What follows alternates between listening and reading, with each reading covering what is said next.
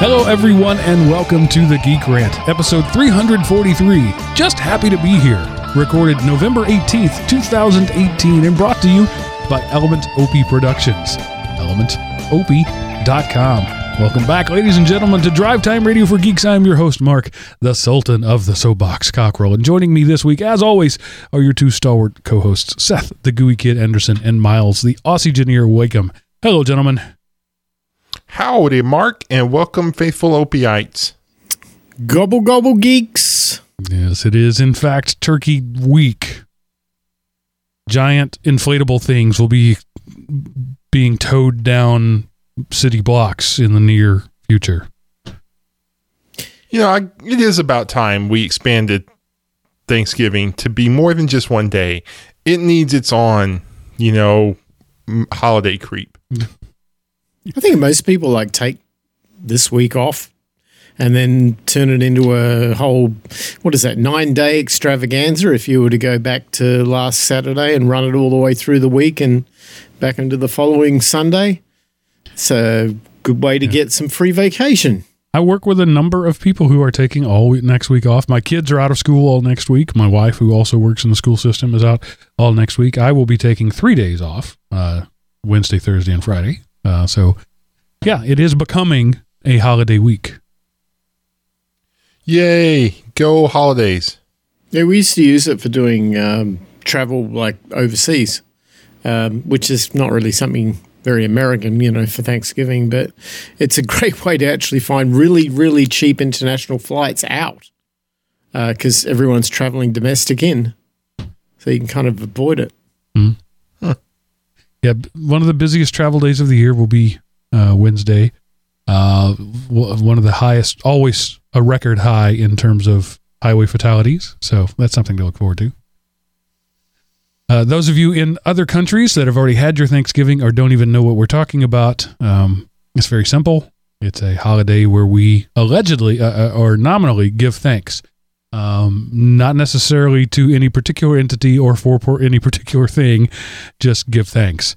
Um, And whenever we say give thanks, that's mean that means giving thanks before you gorge yourself in a enough food to last a week in the course of a meal Yeah. and then you eat dessert on top of that. So that's what we mean by giving thanks in America.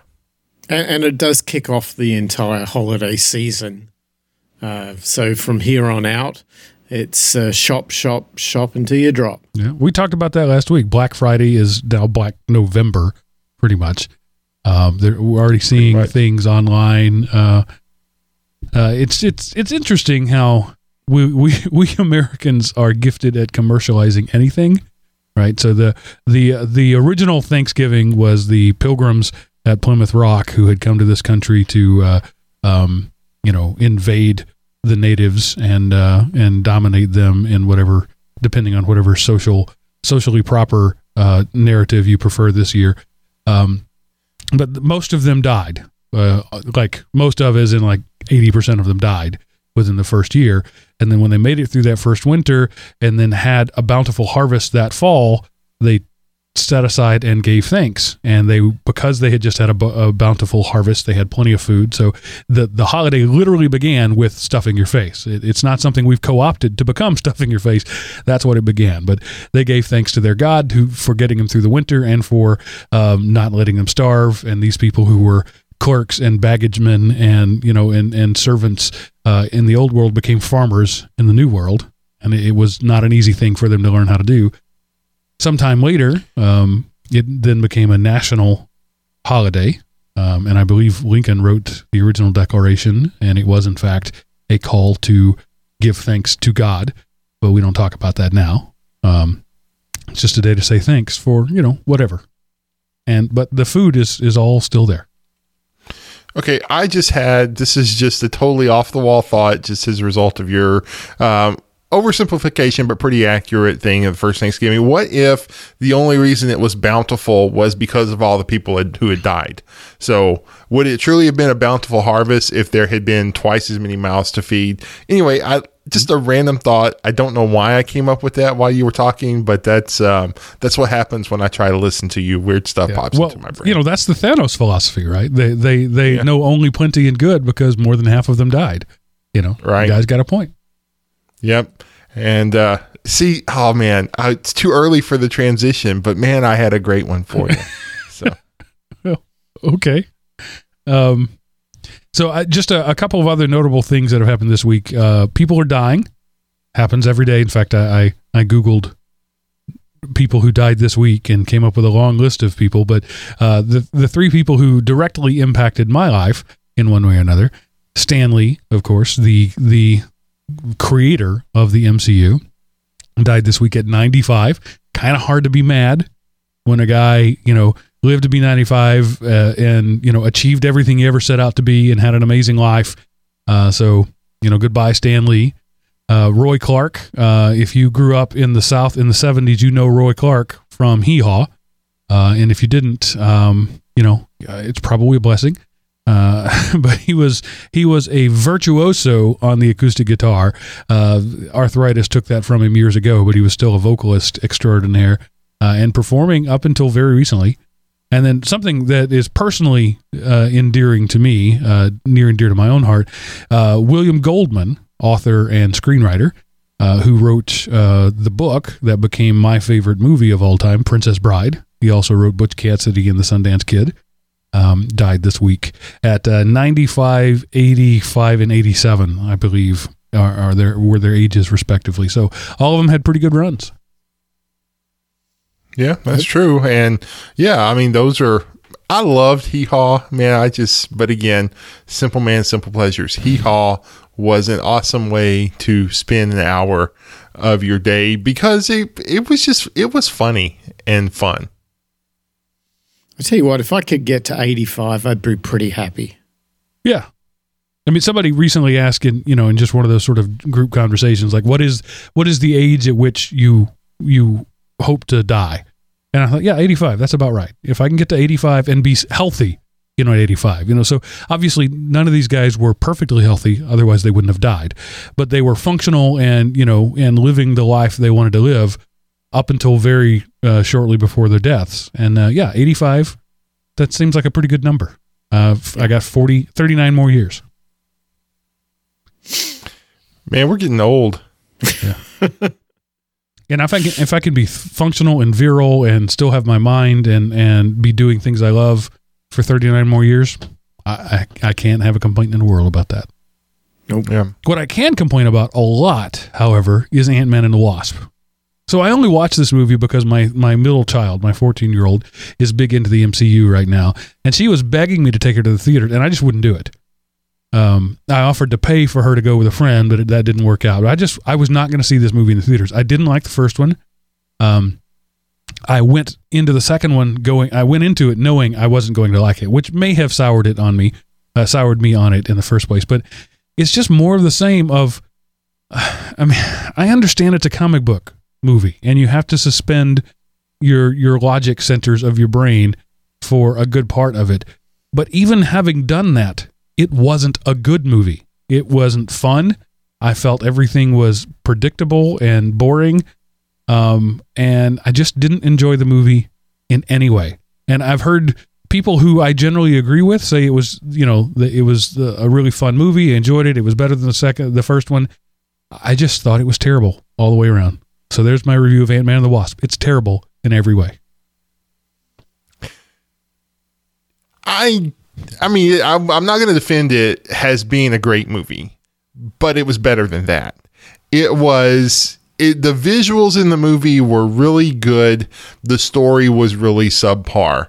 Um, the actually the bonus scene at the end was phenomenal. Uh, so I really enjoyed that. But yeah, it was it was a little out there. Some of the sight gags I thought were funny. They don't really explain how they worked or why they worked. But and the whole little sub. The one thing that was cool was how they you know kind of weaved in the trying to learn magic and stuff. So there were some mildly funny things. Not a great movie, but it wasn't quite that bad. Mark. Okay. You know, I, I got two words for you, Seth. King vitamin. That's all I have to say about that. highly underrated cereal. highly underrated. Um, it was it was well worth it. So, man. So uh, yeah. Anyway, uh, Miles, I assume you haven't seen it because this isn't your cup of tea. No. Yeah. No, I was thinking, what sort of movies have I seen or I haven't seen any? Really, I really don't get out much. Um, the one thing I would like to see is that Bohemian Rhapsody movie. I would too. Yes. But other than that, no, I'm not a participant in the movie uh, gala experience. Yeah. Um, so another movie that I watched this week because I have kids was Hotel Transylvania 3. Um, the first one I thought was enjoyable. It was a novel plot. It was it was clever. The jokes were, you know, they were kind of, de- of slapstick, but it was worthwhile. The second one, um, you know, had some touching, heartwarming sort of family moments. The third one was just a money grab. Uh, it just was. It was not. It didn't have any of the charm of the first one. Didn't have any of the wit of the second one. It was just a way to make more money off of of what's his name playing Dracula. What's his name? Uh, Adam Sandler. That's the one. Yeah. So there's my review of that. Yeah, I hadn't seen the first two, so I had really no desire to see the third one. Yeah. Only because I have kids, and Right. you know, it was on Netflix.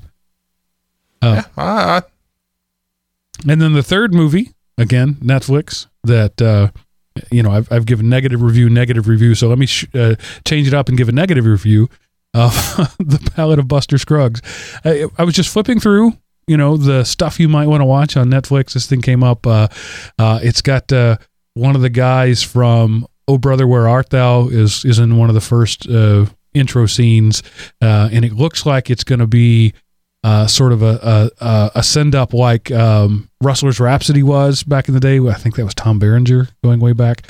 Um, uh, it's uh, done by the Coen brothers. Uh, Coen brothers did Raising Arizona, um, and you know they're they're going in. My wife and I were just sort of sitting on the couch looking for something to watch on a cold, uh, uh, rainy day, and we looked at each other and said, "We know this is going to be weird. You know, that's just a given. It's the Coen brothers. It's going to be weird, but it could be interesting weird." and essentially it's six vignettes over two plus hours uh, that take place all in the old west they're not in any way related to one another uh, they're just old west stories uh, and it's coen brothers weird it's modern netflix bloody i don't know why everything on netflix today has to be gratuitously gratuitously bloody with you know heads exploding and stuff um, about uh, halfway through it i paused it and looked at my wife and said do we want to subject ourselves to another hour of this? I'm not really sure. And in the end, we just sort of decided, all right, we'll stick it out. So uh, I, it wasn't a miserable experience, um, but I don't have any better to say about it than that. Really good people, James Franco, Tom Waits, um, uh, you know, re- really good actors uh, doing really weird stuff. Um, if that if if that appeals to you, good actors doing weird stuff, then it's for you. Just wasn't for me. hmm. I've I've never heard of it, and since I don't have Netflix, I don't really think I'll be watching it anytime well, soon. it's a Netflix original. That's why you haven't heard of it, and it just came out this week. So it's Ah. it's a brand new Netflix original. Okay, well, I will. Uh, I'll file that away because it has a title that is like, you know, okay, that looks kind of like it would be up my alley. So, but Yeah. based on your recommendation, eh, probably I mean, not one I want to watch. one of the vignettes. Spoiler alert! Just accept the fact that I'm ruining one of the six storylines. Um, features Tom Waits, the, the singer, by the way.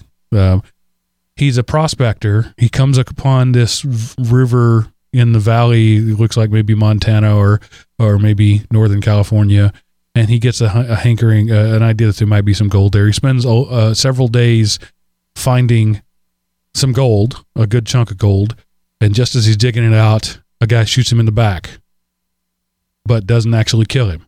So then they have a fight, and then he kills the guy that shoots him in the back, digs up the gold, and and leaves. That's the story. Awesome. Sounds. uh I mean, you, dude, you talk about you. You could probably do that with every movie and just oversimple and you know and just make oh that's the greatest movie ever. Yeah, this guy goes on a treasure hunt, kills a bandit, and gets the treasure. No, I'm what I, Ah, what I'm telling you. I, am not oversimplifying. That's it. There were 15 lines of dialogue in the whole movie, uh, in the whole vignette. It was, I mean, it was beautifully shot. Lots of animal shots, and and the sort of moral of it is that you know when the men left, nature reclaimed the area. You know that's sort of the the the thing. But it's just it's just weird. Coen Brothers weird. Anyway, Can you thought the imagine the, moral of pitch it was- meeting at the movie studio for that? I thought the moral of the story was always double tap. yes, something like that. Yeah, and so uh, yeah, there's that. Um, and then Seth, you want to talk about a movie that I don't know what you're talking about. So Overlord. Okay. Okay, so um, I decided to treat myself today to Wingstop in a movie after church. So I'm sitting in Wingstop watching the Cowboys play a lackluster game, but I mean, that's standard fare. But hey, they won. But, and then so I was like, I pull out my phone, bring up, I was like, okay, it's almost one.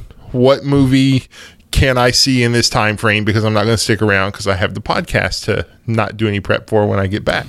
And then so it's like 12:55 and I'm scrolling through and I was like Overlord that's is that Operation Overlord D-Day? So I click on it and it's uh it's paratroopers going in to support the Normandy landing and Nazi zombies. And I was like okay well I know what I know what movie I'm going to see. It doesn't I'm in. matter what else is playing. I'm going to see a World War II Operation Overlord movie involving Nazi jo- Nazi zombies.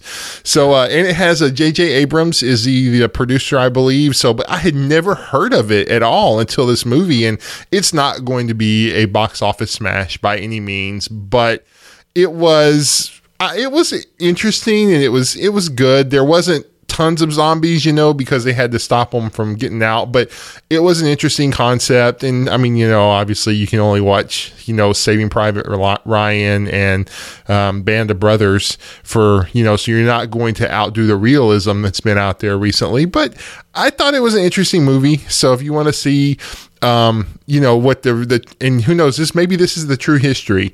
Yeah, we the whole reason we invaded when we did was before the Nazis could mass produce their zombies. So um but anyway, so uh, spoiler alert: the Americans win, um, and then it just so the entire movie covers like it takes place in the course of like 24 hours.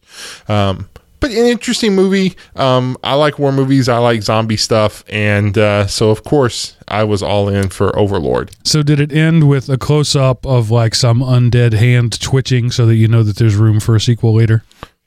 No, um, it was just like you know they had. Um, well, you know I don't want to do any spoilers, but no, it it ended with the the surviving um, American paratroopers keeping the secret and being dispersed to another unit to continue the fight. So. You know, they're burying history so that the Americans won't dig it up and do something stupid later. So, Because once you learn to weaponize zombies, warfare has changed. Right.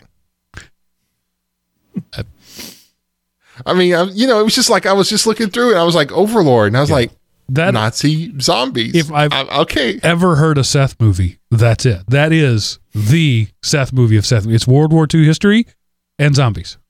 yeah, I, yeah. I, I just recently bought a trilogy of zombie books that were in they were in the fiction, but not the science fiction, which was weird.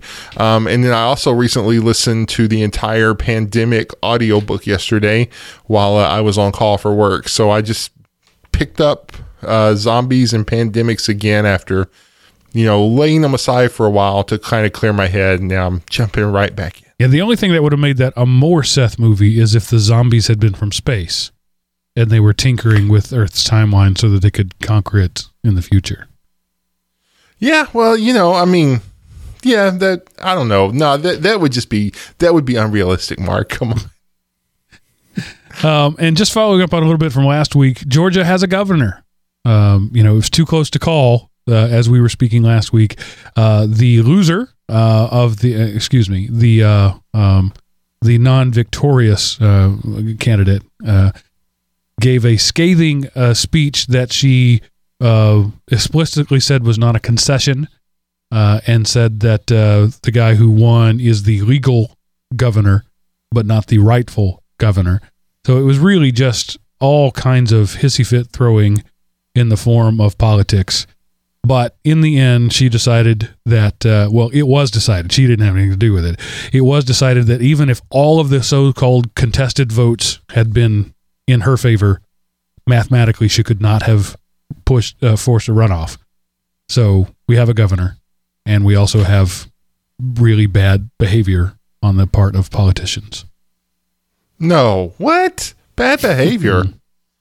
Yeah, I, I, don't know. You know, I, I feel bad because the the five boxes of Georgia ballots I found behind my house, I never turned those in, so it's all my fault. and uh, and you have uh, a senator in Arizona, right? Yeah, yeah, uh, yeah. The first time I've been living in Arizona for 16 years, and the first time I remember this place being uh, a reasonable state. I guess in the last 12 months, we have a history of, you know, McCain being reasonable and then Jeff Flake being reasonable ish, um, which is probably a good thing. Well, we got a new senator, uh, Democrat, for the first time in 30 years, something like that. And the weird thing is that uh, the other candidate, a Republican, um, Martha McSally, who was, I think, one of the first Air Force uh, pilots, um, anyway, to fly in combat. She gave this concession speech that was unbelievably good. She actually did the right thing. And what? and so we're all kind of in shock here because it's like uh, I think that the ghost of John McCain is floating around somewhere trying to tell people to behave themselves here or something. But I don't know. Maybe maybe there's some hope. I don't. Do we need to call her and remind her what country we're in? I mean, really? how politics are supposed to work here in America? Yeah, I know. What's up with that? Uh, Florida finally managed to certify their election, uh, still without counting the votes, depending on who you ask. They just go, went, went ahead and certified it. The, one of my favorite quotes that came out of that was from one of the p- people saying, you know, I'm paraphrasing the quote, but it was essentially, you know, you're all making me look like an idiot. Um, no, you're making yourself look like an idiot. We're just reporting what's happening here. Uh, you had 18 years to learn how to count ballots, and you haven't figured it out yet. Uh, Broward County. But it, at least it wasn't a hanging Chad, right? So at least yeah. that. That that sounds like a medical condition. There's you know, something you wouldn't want on you. Um, uh, and uh, so, uh, uh, sticking with the media thing, uh, you uh, want to recommend a a movie or video of some sort, Miles? Yeah, yeah. It's a, um, a well, Stan Lee got all the headlines this week. You know, obviously the guy died, but what his contribution to social culture is amazing. But um, what people often forget is that he was not the only creator of Marvel's, you know, heroic, um, uh, you know, Spider Man and, and so on. Back in the day, he worked with a couple of other guys, and one particular guy he worked with was a guy by the name of Steve Ditko and when I saw Stan Lee passing this week, uh, it reminded me of a documentary that was done probably 10 years ago by uh, the BBC. A guy by the name of Jonathan Ross did it. He's a big comic book fan. And uh, lo and behold, I found it, uh, the whole thing is on YouTube. So if you're ever interested in um, finding out a little bit about what happened back in the day when Stan Lee and the gang were creating uh, all this stuff, um, check out a YouTube video um, titled In Search of Steve Ditko. That's D I T K O. And uh, you might enjoy it. Uh, I found it really good. And I'm not a comic book guy, but I really enjoyed this uh, documentary. So give it a shot. And Steve Ditko was sort of a staff writer uh, and was uh, I'm reading his Wikipedia. He, he died in June, mm-hmm. by the way.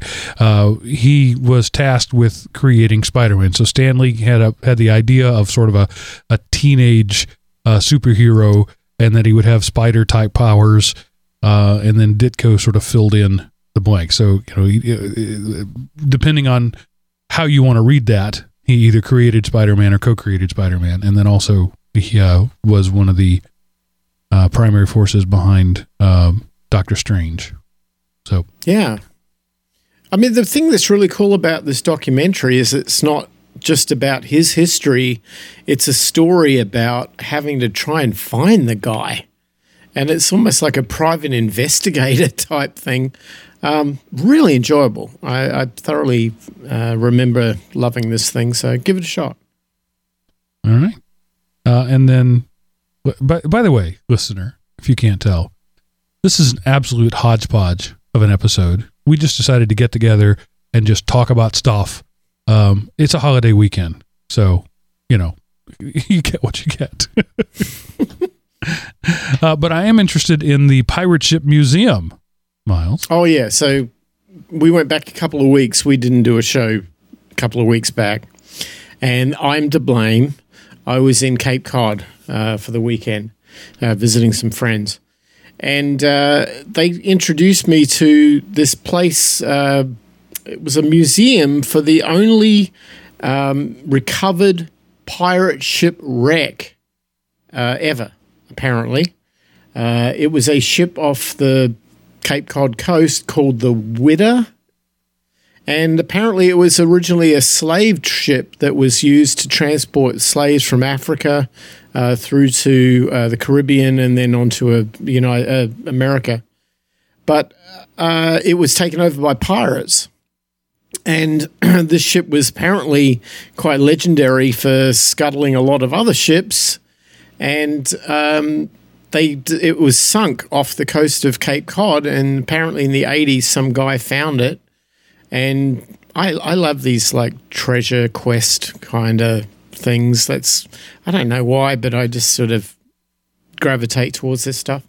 So uh, a, fr- a friend of mine said, "Have you s- seen this museum to this pirate ship?" I'm like, "No." So we went there, and I tell you why, it was a lot of fun. Um, really well done, real nice presentation. Uh, but you go in there, you actually see the true, you know, bounty of what was on these ships uh, and the you know the cannons and the tools and the anchors and all the stuff that survives under the ocean. Uh, but you actually see real like doubloons and, and real silver and all the stuff that was looted uh, as this ship had you know done its bad deeds um, and the whole story behind the whole thing. So yeah, I really enjoyed it. Um, so yeah, I think it's it's in uh, Hyannis uh, just in Cape Cod, and it's the Whydah W H Y D A H, and it's a museum for us. So if you're in the in the area, check it out. All right. Not exactly universally available, but uh, if you're in the area, I Hmm. like that sort of stuff. I, I like museums in general. Uh, one of my favorite things to do in a museum is uh, try to work out how much how much they're guessing at. You know, because all museums do this, right? You see the this giant dinosaur bone and uh, or dinosaur skeleton, and you realize that like three of those bones are real, and they put the rest of them together, you know, by guessing. Or when you see the you know the, anything, you know, you're we're they're ed- educated guesses, but they are guesses. So I, I like to sort of look at museums from that context. Like, how much of this do they just make up? You know, intelligent making up, educated making up, but it's still making it up. Yeah. Well, well, I've been lucky enough to see there are two real museums that have been legendary to me. One was the British Museum in London. Incredible. I actually saw, you know, stuff from oh my gosh, uh, back in the in the days of uh, Tigris and the Euphrates and all that stuff going all the way back. They rescued a lot of the stuff out of Iraq uh, before it was looted and it was all on display there. The Rosetta Stone was there. Uh, I actually stood next to the um, mummy of uh, who was it? Uh, Nefertiti, I think. Um, anyway, incredible museum. That was great. But surprisingly, the best museum I've ever been to is in Mexico City. It's the Museum of Anthropology. If you ever want to see Mayan and Aztec culture, that place rocks. It's huge. It's going to take you all day to get through it, but um, absolutely amazing. That would be cool to see. Yeah. Yeah, we're not all the world travelers that you are, Miles, but uh, I can Yeah, live it's only a two hour through flight down to Mexico City. It's an easy one. Um, let's see. That's all I had to complain about uh, this week.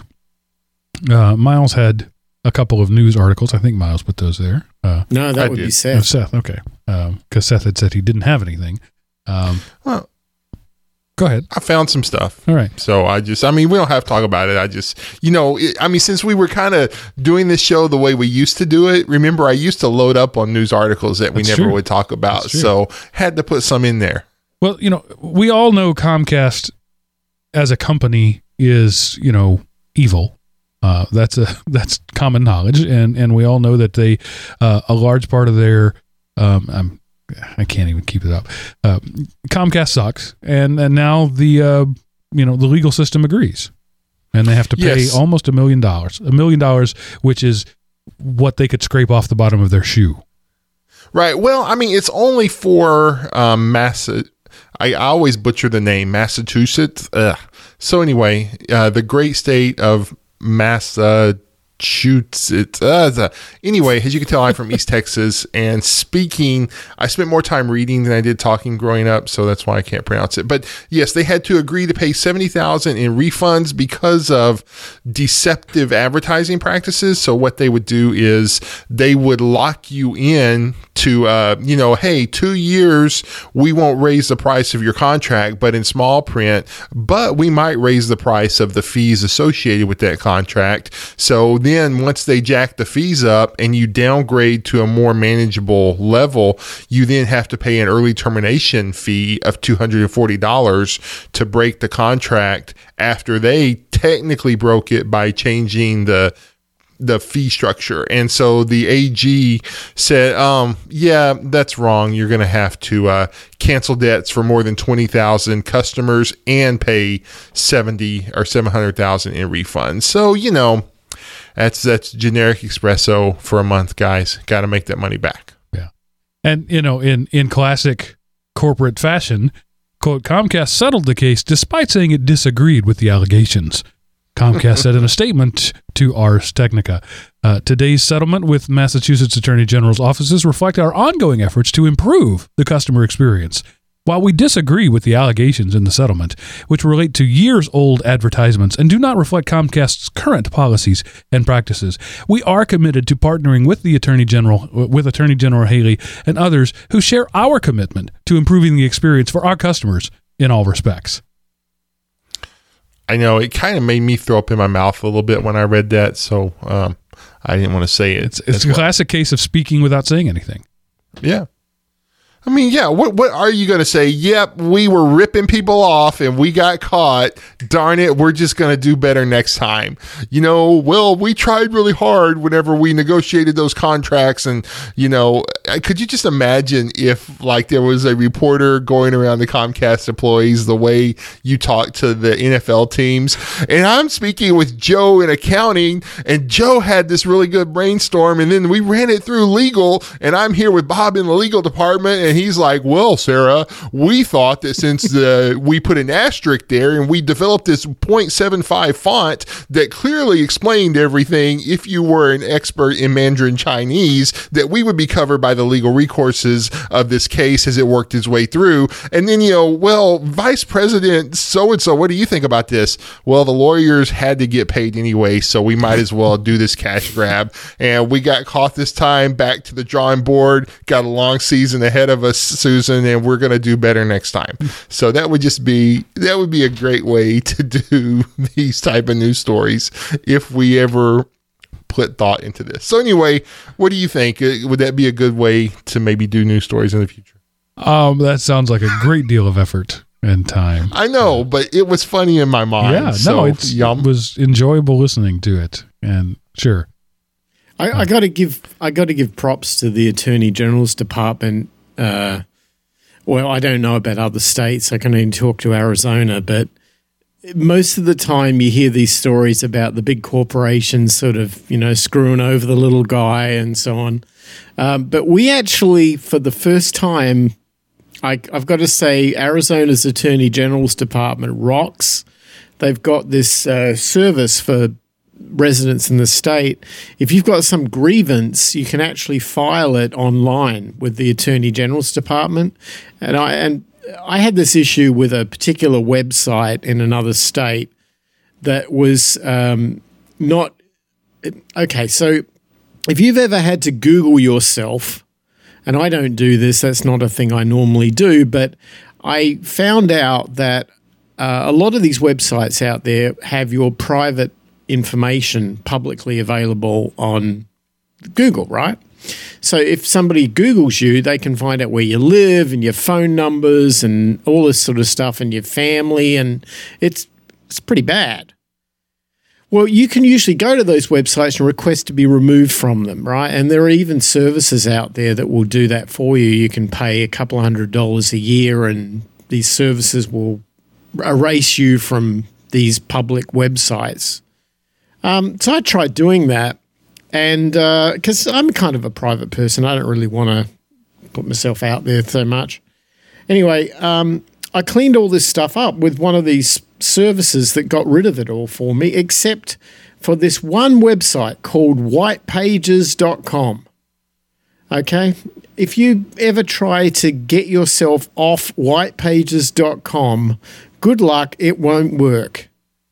And I tried and tried and tried. And, you know, it was the last one of a long amount of effort to do it. Couldn't do it. I ended up contacting the um, Arizona Attorney General's Department and filed a complaint uh, against whitepages.com for not removing um, information on request.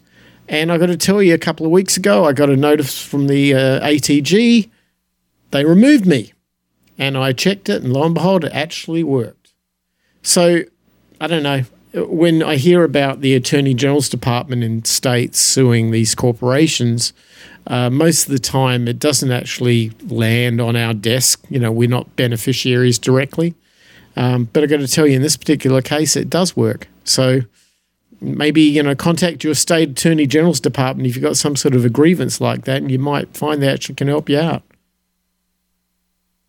Cool that is sort of their job, right? The, the attorney general is to represent the the uh, the general populace, hence the term attorney general, uh, mm-hmm. in in all things you know state based law. So yeah. Well, you know, it's going to be something that comes up probably on our radar in the next few months with this whole privacy stuff, particularly what they did in Europe uh, to try to allow people to remove themselves off the internet per se. Um, it sounds to me like California's going ahead with the same sort of laws, uh, and we're going to start to see this stuff coming into our normal uh, domain. So, yeah, it's all good.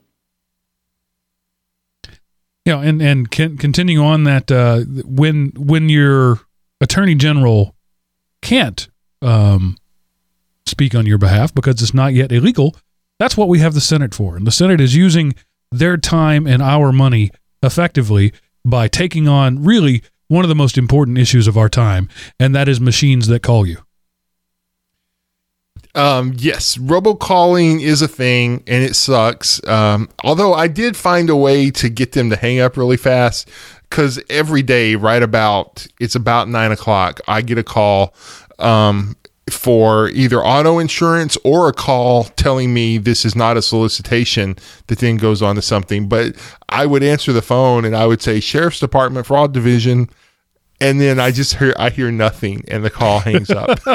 um, and then and then I tried I was just, what how are we just gonna be? So I went FBI, and uh, and again it hung up. So, but anyway, it was fun just to do that. But yeah, so this is a now this is a case of the Senate, a bipartisan deal from the Senate. So that tells you that their campaign coffers are extremely depleted after this um, money intensive election cycle. So they are putting the calls out to their corporate sponsors saying, hey, we need more money so that we can effectively represent the needs of the people um, you know, because we'll tell them what they need. And so this bill, the Traced Act, um, that they are coming out with is will I don't know what they're going to do because I just I honestly don't. But supposedly it's going to up the fines and it's going to make something illegal. But again, you know, how are you going to do it? So I don't know how they're going to enforce it. But hey, you know, there is that rule out there that criminals will break no more than 18 separate laws at any one time. So we get a few more of these in the books and we might actually start to make a dent in the robocalling. I hate it because they they now they spoof your number and so they spoof the area code and that three digit and it's only the last four digits are the same. And you can't go into blocking those because eventually you're going to have every number in the phone book blocked. So um, I just wish they quit spoofing and show me because it's like when I hear the phone and it's a robo, you know, your student loan debt is out of control, or hey, we can save you money on our insurance, or we're calling about your credit card debt, you know, or this is, I mean, it's just like, you know, one second into the call and you're going to hang up and you're not going to pay attention. But yet, because one in 1,000 people do, that's all it takes because robocalling is so cheap. So we have the power to end robocalling if we would stop responding to them. So, but since we're not, you know, hey, the Senate's going to try it for us. Go, Senate. We got to do something. I mean, it's getting out of control. We yep. we signed up for a thing called Nomorobo uh, for my wife mainly for her cell phone. Um, it helped, maybe fifty percent dropped. It, it's a thing, you're an app you put on your phone, and when the call comes in, it looks up the number it's coming from, and it it knows it's a reported number for robocalling. It'll either block it or it will alert you on the screen of the phone that this is a robocall, so you can not answer it. Um, yeah, it was it was worth it. I mean, it wasn't. I think it was like ten bucks or something for the year. It wasn't expensive but uh, might be worth looking at. Nomorobo.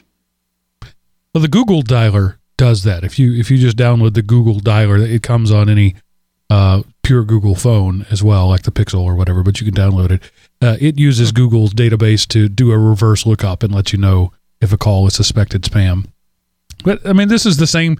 It's the email problem. You know, uh, the the problem is that because Google owns I'm making this number up, 70% of all mail on the planet, they have become just amazing at filtering email. And, and while there's still uh, millions, probably billions of spam messages every day being sent, very few of us actually see them because Google and, and other companies like that, the Bayesian filters, the, the things have gotten so good at it. So spam has become not effective in uh, spam mail has become not effective. And and it was like you know Seth you said one in a thousand for emails. It was like 0.0001 percent. If you get one responder out of 10 million it's worthwhile.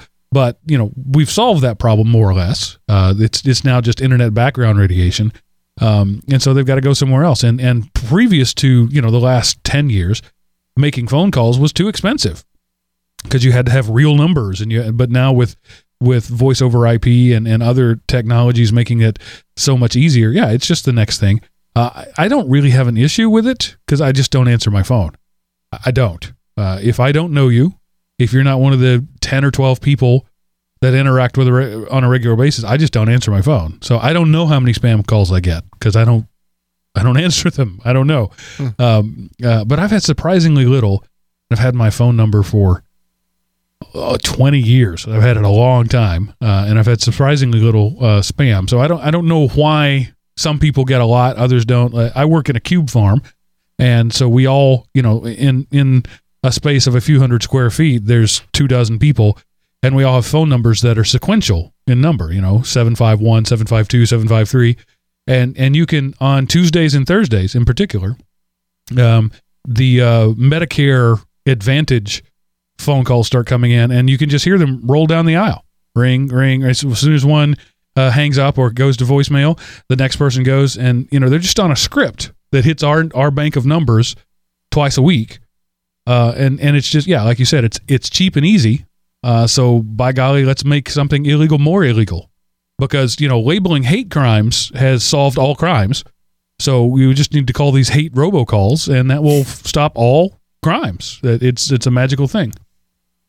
You know, I think you could prove that if you're robo dialing if you do something that robo dials that you that is malice aforethought and that is a hate crime. So maybe, you know, we just need a good district attorney, maybe an attorney general to prosecute these under hate crime legislation. I think that, you know, I mean, why why not? You know, they got a lawyer anyway, so might as mm-hmm. well might as well try something. Yeah, because beating somebody up is illegal, but beating somebody up you don't like is even more illegal. Right. Yeah. So, A- amen. oh, how our justice system is deteriorated to the point of just bleeping stupidity. That was a free one. Sorry. Yeah. That was just free. you know, I, I'm just reading this article and, and it's it's talking about how you know robocalls is is one of the great problems of our really that's one of the great problems of our time. Really, Well, if we weren't spending all of the time fighting off the robocalls, then look at all the time we would have to address, you know, other major issues of our time. What color was that dress? You know, um, so Senator Ed Markey, Democrat in Massachusetts, says as the scourge of spoof calls and robocalls reaches epidemic levels, the bipartisan Trace Act will provide every person with a phone much needed relief. Thank you, Senator. Thank you so much. Yeah. Well, you know, let's not worry about that 21 trillion bucks of deficit. We've got to worry about robocalls, right? yeah. you know, uh, homeless people, you know, vets dying, uh, you know, uh, Medicare uh, or Social Security that's going to coll- collapse under its own weight, uh, uh, uh, single payer health care that'll never work. But robocalls are a scourge at epidemic levels. Right. Well, you know, I mean, come on, let's face it. We don't expect them to do much. So we need to make them sound like they're doing something, you know, by addressing this issue. Yeah. I mean, you know, like I say, I would love to get rid of robocalls. Um, it would make the world a better place, but I mean, in the grand scheme of things, not much better.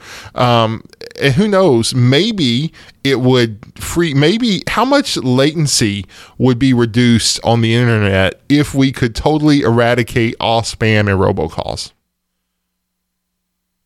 Just a just a thought. We need to get some math people on that. Yeah. I, I I I propose a new rule in American politics at all levels, state, federal, and local, um, that any uh, public uh, public official who uses the phrase "I will fight for you" must then be required to step in a ring with boxing gloves and fight some other person who used the phrase "I will fight for you." That'd be cool. Yeah. That would be, you know, and and and the proceeds can go towards the national debt. Yeah, I, mean, I would totally pay to see that because these politicians use rhetoric like "I will fight for you." You've never fought for anything in your life. The biggest fight you've ever had is over who gets the last smear of cream cheese on the bagel in the break room. You You've know- never fought anybody for anything. You know, one thing them this like would Nacho do. Libre masks. Yes, This would increase the number of veterans serving in Congress because I would not want to, you know, vote in some 98 pound weakling who all he ever did was sit behind a desk. I would want to vote in somebody with scars from the battlefield. I will fight for oh, you. Oh, see, that's even better. I hadn't even thought about consequences. So if you lose the fight, you have to vote for something that the guy who who won the fight is pu- pushing. Yes. Right. Oh, you have to vote So- for his initiative. I will fight for the right of big business to drill those oil wells to save American jobs. I will fight for the environment to protect our planet. Round one, fight. New, new senator for California, Hulk Hogan. I mean, it would basically boil down to Texas versus California. And since, Yeah. you know, they're all social justice warriors and we're all military gun toting warriors, I think it would go, go well for Texas, at least in the early rounds. Senator Johnson is uh, a uh, former linebacker from uh, East Texas. He's uh, 14 and 0 in senator uh, death matches, and uh, he's going up against uh, that could be awesome. The television the television rights are, alone could be worth millions like I say, it would put a dent. You know, we might get rid of our deficit spending and have surplus spending to address the debt. So that would be, I mean, that would, yeah. that could really work. The future of American, I mean, I mean, granted, we just basically moved one step closer to idiocracy, the movie, but it would be a glorious, it would be a glorious slide, I think. So. I'm going to run for public office with that as my platform. That's, uh, that's what it'll be. Oh, dude, this is that's awesome. Yeah. So you know, it is. Is it a tables, ladders, and chairs match? You know, is it old school rules, Queensberry, whatever? You know, that would be yeah. awesome. I, I'm 6'4", 350 pounds. I, I could I could win some races. I mean, I could take Pelosi down like that. You know, yep. um, uh, I I think I've got a good chance here. this would be awesome. I would love that. That's, I I support your platform, Mark. we can get a bipartisan coalition of states uh, behind us here. Yeah. One of my other ideas, uh, when as long as we're just spouting nonsense, uh, I thought the government should get into the movie making business. Right, so you take J.J. Abrams and and you take you know The Rock and you give the guys like, look, you do this movie for us, we'll give you a fifty percent break on your taxes this year and then you you know you got the uh, Infinity War that made a billion dollars over uh, opening weekend. All that money just goes right into the deficit. It cost nobody. Everybody was donating their money for a fifty percent break on their taxes that year. It's a win win. That would be cool. So I, I that one I don't know that would be weird. I mean, would you? Because then it's like, do you don't you love your country? You know, I mean, look at the marketing on that. Do you love America? If so, you need to watch Nazi cheerleaders, um, you know, of death or whatever. So, if you um, don't see this movie, you're a commie. Yeah. It's for the children. All right, I think we have rambled long enough. I'm calling it time of death, 9:24 p.m. November 18th. So, Seth, what happened this week in history? All right, Mark. Well, I just wanted to say for all of you non history junkies out there that a lot of stuff happened this week in history. I was going to, I could use that, I could use that, I could use that. But, Mark, the story I chose on is to let everyone know that on November the 18th, 1970, Bill Gates starts programming. And you talk about a and a a one event that impacted basically the course of electronics in America and the world. This probably had a lot to do with it. So, Microsoft Corporation co founder and longtime CEO Bill Gates gets his start in computer programming at the Lakeside School in Seattle. The school owned some early computers, and Gates and his friends spent nearly all their time pushing the machines to their limits. Time on Lakeside and other machines in the Seattle area was costly, however, so the newly formed Lakeside Programmers Group offered Information Services Inc. free programming services on its PDP 10 in return for free time on the computer. The group designed a payroll program for the company in exchange. And Mark, that happened this week in history, and now back to you. Not that long ago, 48 years ago. Yep. Um, mm-hmm you know, it marked the time when the world changed in a way that nobody ever could have imagined. You know, right. Bill Gates Bill Gates didn't change the world with his coding, but he changed the world because he was a coder. And you know, if right. this hadn't started in 1970, yeah, that's interesting. PDP 10. I, the first computer I ever programmed on was a PDP 11, but that was hmm. in 77. So yeah, bit, bit after him. And it just goes to show you the uh, the benefit of these uh, partnerships between educational institutions and and corporate institutions. Um, the uh, what was the company? I, I've I lost it. Uh, um, information Services. In, yeah, Information, information Sciences Inc. Inc they got yeah. they got a free payroll program. They didn't have to pay somebody to write it because you couldn't go buy software in 1970. You had to hire somebody to write it for you. So they got free software in time for you know spare time, probably spare cycles on their computers, and the world changed. So you know I've always been a big believer in these sort of things, and this this kind of story um, just uh, reinforces that belief. Well, look, they got it in time for their end of year processing, I bet. So, um, or you know, that might have came later because it, you know, I'm I'm sure that happened sometime after November 1970. Right. But you know, yeah, and think of the head up that would give you in terms of the money you would save because it now takes one accountant to do what 10 accountants used to do and uh, gives you a leg up on your competition.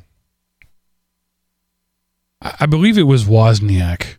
It might have been Gates. It was one of those two guys. I was. It was an interview from years ago where they were talking about the first time they went to a uh, uh, an accountant software and introduced the spreadsheet to them.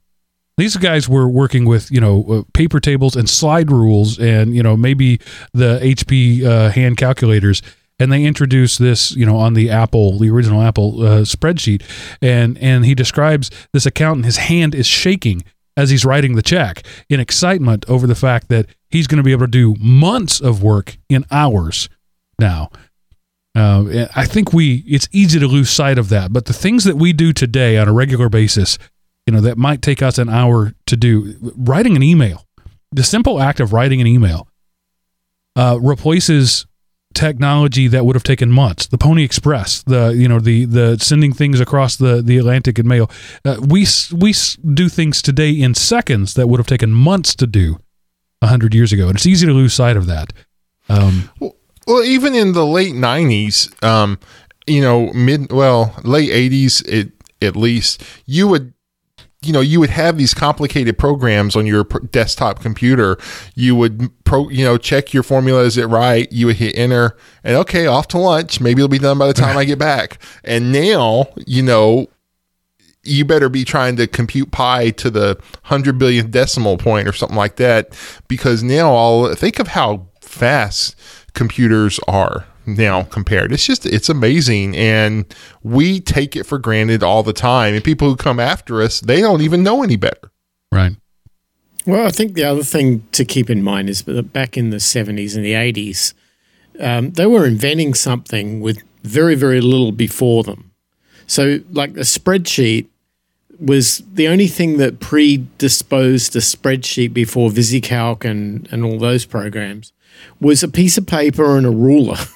right. where you would draw columns and rows and you would do everything manually, right? And that's what the accountant's world was.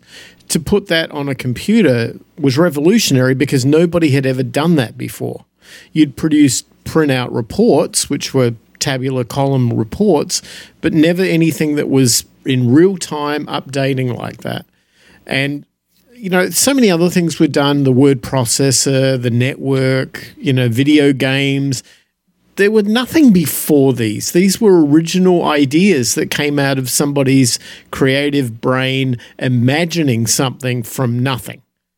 And ever since probably the 90s, I'm going to sound like an old guy, you know, thinking about the good old days, but truly anything from the 90s was leveraging off what came before it.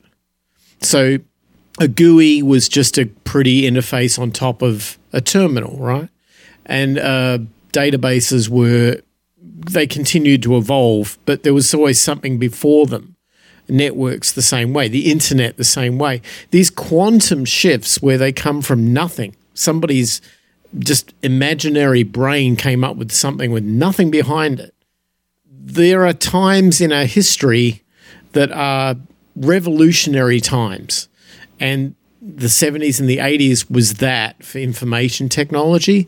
And today it's everything's just a little step forward. We we stand on the shoulders of giants.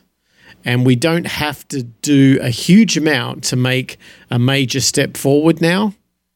But back in those days these guys were they were animals. What they had to do and the risks and there was no such thing as venture capital money. I mean you did it because you had this stupid idea and you wanted to do it. Um, but today it's a little different. So yeah, I have a lot of respect for those guys. Wow, little mini tirade right there, unexpected, a little one, unbidden. Uh, so now, Seth, what do you have this week to in thrill thrill us all with uh, the the weirder side of the internet? Okay, well, you know, since we are kind of kicking off the holiday seasons this month, I wanted to uh, just let you know if you're afraid of the zombie apocalypse or societal breakdown as you know it, you can head over to stealthangelsurvival.com and find everything from emergency preparedness kits, um, you know, think Army Navy store, military and tactical backpacks, uh, kind of cool survival tools. Um, you know, for that one gift you can't find at elementop.com slash Amazon, you know, head over to stealthangelsurvival.com or, you know, last week's this is why I'm broke.com and see, um, you know, like I say, just trying to give you some options there. You can find uh, they have all manner of price range for their gifts, and you know you don't have to be a serious prepper to understand the value of having you know, of being just generally prepared. You know, you don't have to go out and buy 25 years worth of survival rations, but, you know, it might be a good idea to keep a day or two's worth of survival rations. Um, and if you're like me, I'm not going to eat them every day, but hey, I like the occasional MRE because I'm weird. So, um, for the person you don't know what to get them for, you know, go to this website and just shop around. I kind of want one of those backpacks. Those are cool. I love that Which we one? live in a time and in a world where paint it ba- black, put some Velcro and a D ring on it, and use the word tactical, and suddenly everybody wants it. Right. I mean, I don't know yeah. what I don't know what's different about a tactical backpack versus a backpack. I'm not sure what the word tactical means there, but it immediately makes it cooler. Yeah, if I'm not mistaken, it's either I think it's a I think the word tactical means add twenty five dollars. So um that that might it's just a marketing thing. You I can have a think that- flashlight or you Yeah. can have a tactical flashlight. Which one would you pick? Yeah, I would pick the tactical because it costs more money, therefore it's cooler.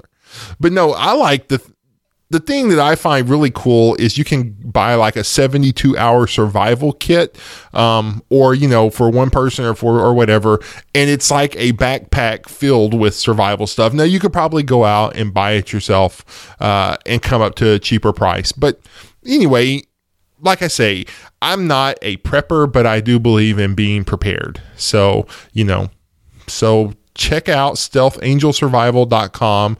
Uh, you know, if if they're if for the prepper in your family, and you know, you of course they might think you bought them junk because oh everybody should always have that, but you know they they would like that you at least thought of them well enough to head over to there and get them a gift card. Maybe they have gift cards. There you go. And everything is either black or camo. So, you know, day or night, you're covered. Yep. Do I need two tactical ba- backpacks? Do I need both the camo and the black one just to be safe? Do I, I mean, when the sun goes down, do I have to transfer everything out of the, the camo one into the black one? And do, do I have to put a backpack in the backpack to make sure that I'm tactical?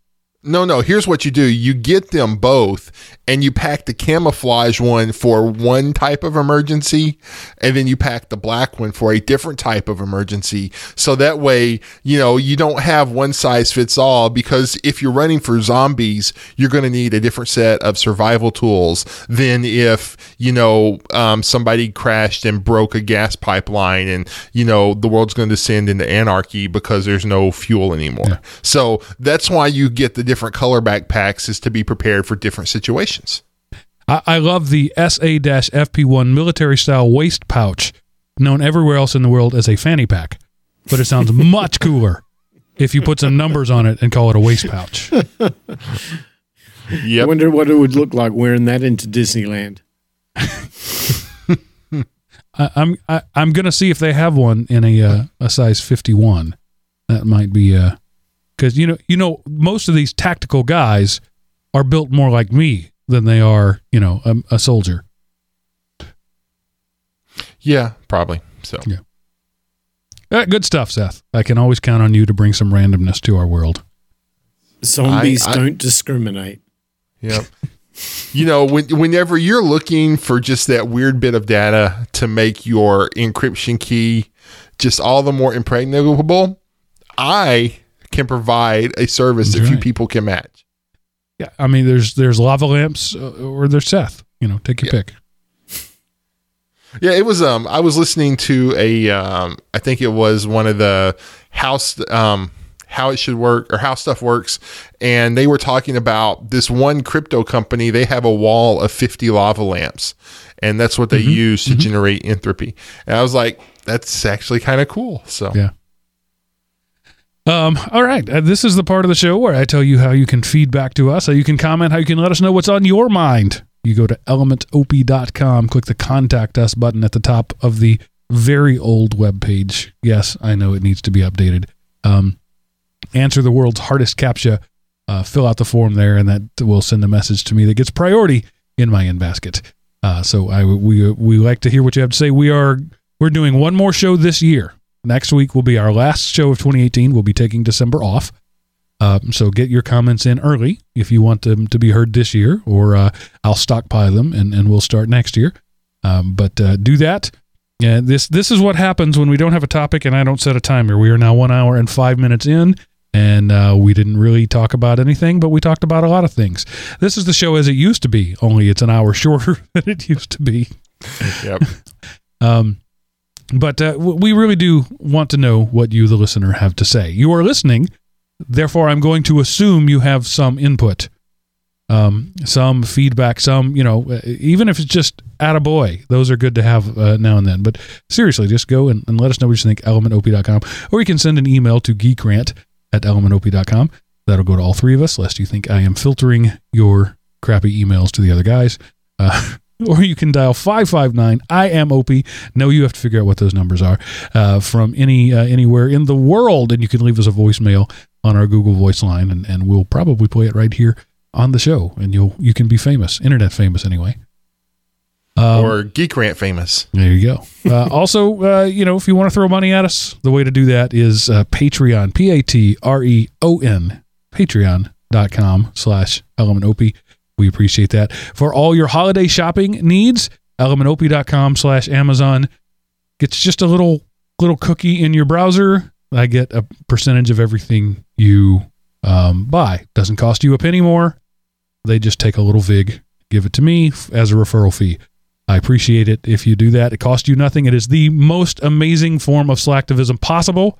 It is literally no different to you. The only difference you see is a hashtag at the end of your Amazon.com URL. That's it. You see that hashtag, you know you're donating to Element OP. So I would appreciate it if you did that.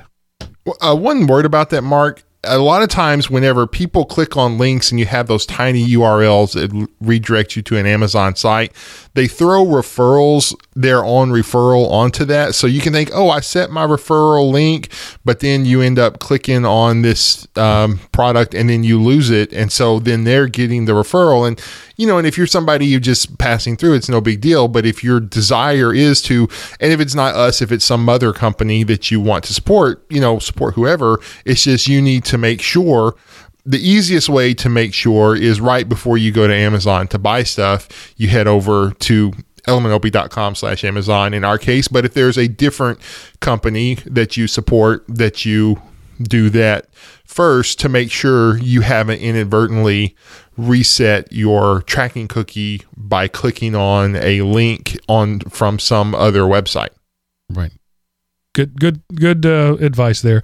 And just you know, full disclosure: anytime I link out, out to Amazon from my website, I put my own referral link in there. I, I assume that is known. That's what I'm doing. But I'm going to go ahead and say that if you click on something to Amazon from my website, it's going to have my referral link in it. Um, but uh, yeah, I, I always make sure that every time I go to Amazon, I go to elementop.com slash Amazon for that very reason. Because I click around, you know, uh, if you're, you know, perusing a blog or something, uh, that's so, so 1990s. Uh, if you go to Amazon through any other fashion, you can't be certain that you're using the referral link of choice. So make a bookmark. Yeah, those are still things people actually still use bookmarks for elementop.com slash Amazon. Or what I do in in my browser of choice, I just type E and the list of things that start with an E pop down, and I scroll down. I click on the one that says elementop.com slash Amazon, and that's how I always know I'm going there. Um, so again, it is the absolute painless way, except for making sure you click things. So minimally painful way to give us a little support. Uh, and you know, I think I said I was said last year after I did my taxes when when everything was said and done, and after I'd paid all the the hosting fees and, and domain and all that, I think I made uh, about three hundred dollars profit for the year. This this isn't a money making thing for me, but every little bit that I don't have to pay out certainly helps. I would like it to be a money making thing. Don't get me wrong, but so far it's not. Um, but uh, the Patreon numbers are up this year, and I appreciate that. So I may actually be able to send you guys some real money at the end of the year. I think Woohoo. What I, I gave you each a hundred bucks, I think, last year. You know, it's Something it's, like that. Yeah, it's not exactly. Um, I mean, on a on a day like today, where we did almost no show prep, even the almost part is, you know, we had to log in ahead of time. We had to make the uh, uh, the show notes. You know, we copy a template there. There's not a lot there, but let's call it an hour, right? So there's an hour of prep there. We've been on the air here for a, a, little over an hour. There was about a half an hour before that where we were talking to each other. We got things ready. When we're all done here, these guys are going to pack up their files and send it back uh, to me. So that's going to be call it 20 minutes each. So that's 40 minutes between the two of them. Then I'm going to spend about an hour or so editing and publishing it. So for a show with no prep, we've we've just talked about spent about five hours between the three of us.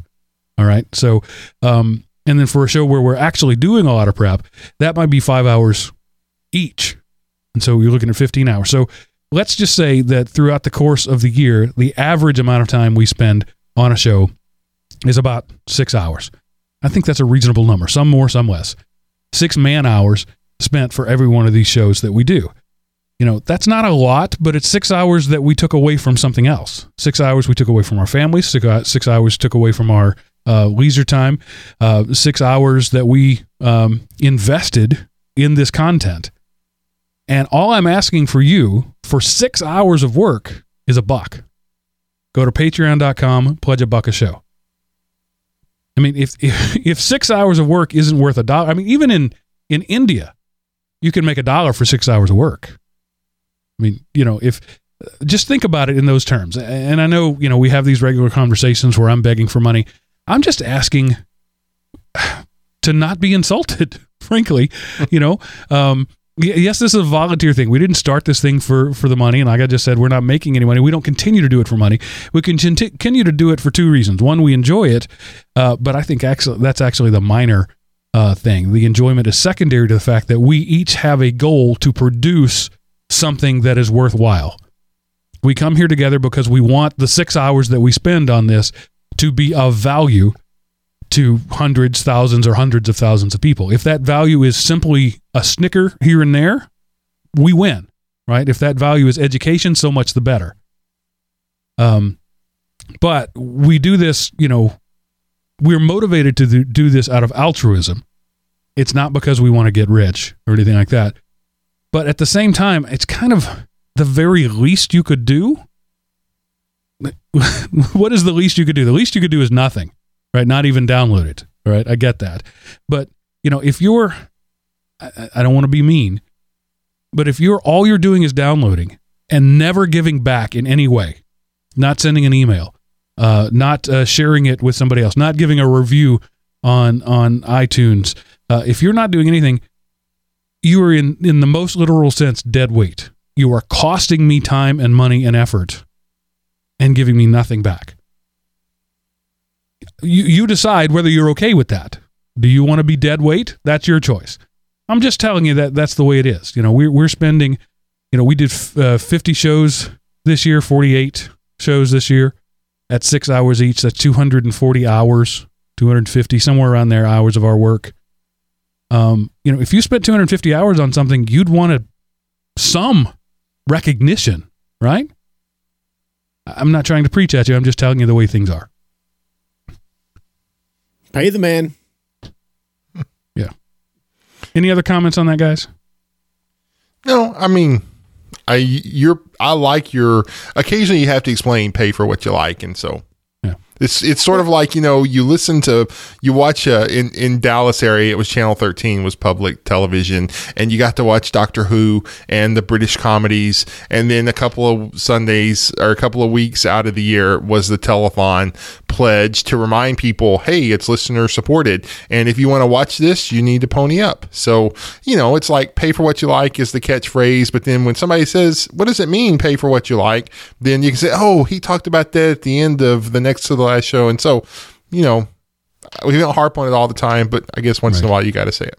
Yeah. Well, I, let me throw throw something in there on that. Um, I, I've been doing a lot of work in the last, say, six months on a platform called Steemit, which is a uh, kind of a blogging platform that uses the cryptocurrency Steem to uh, pay con- content creators.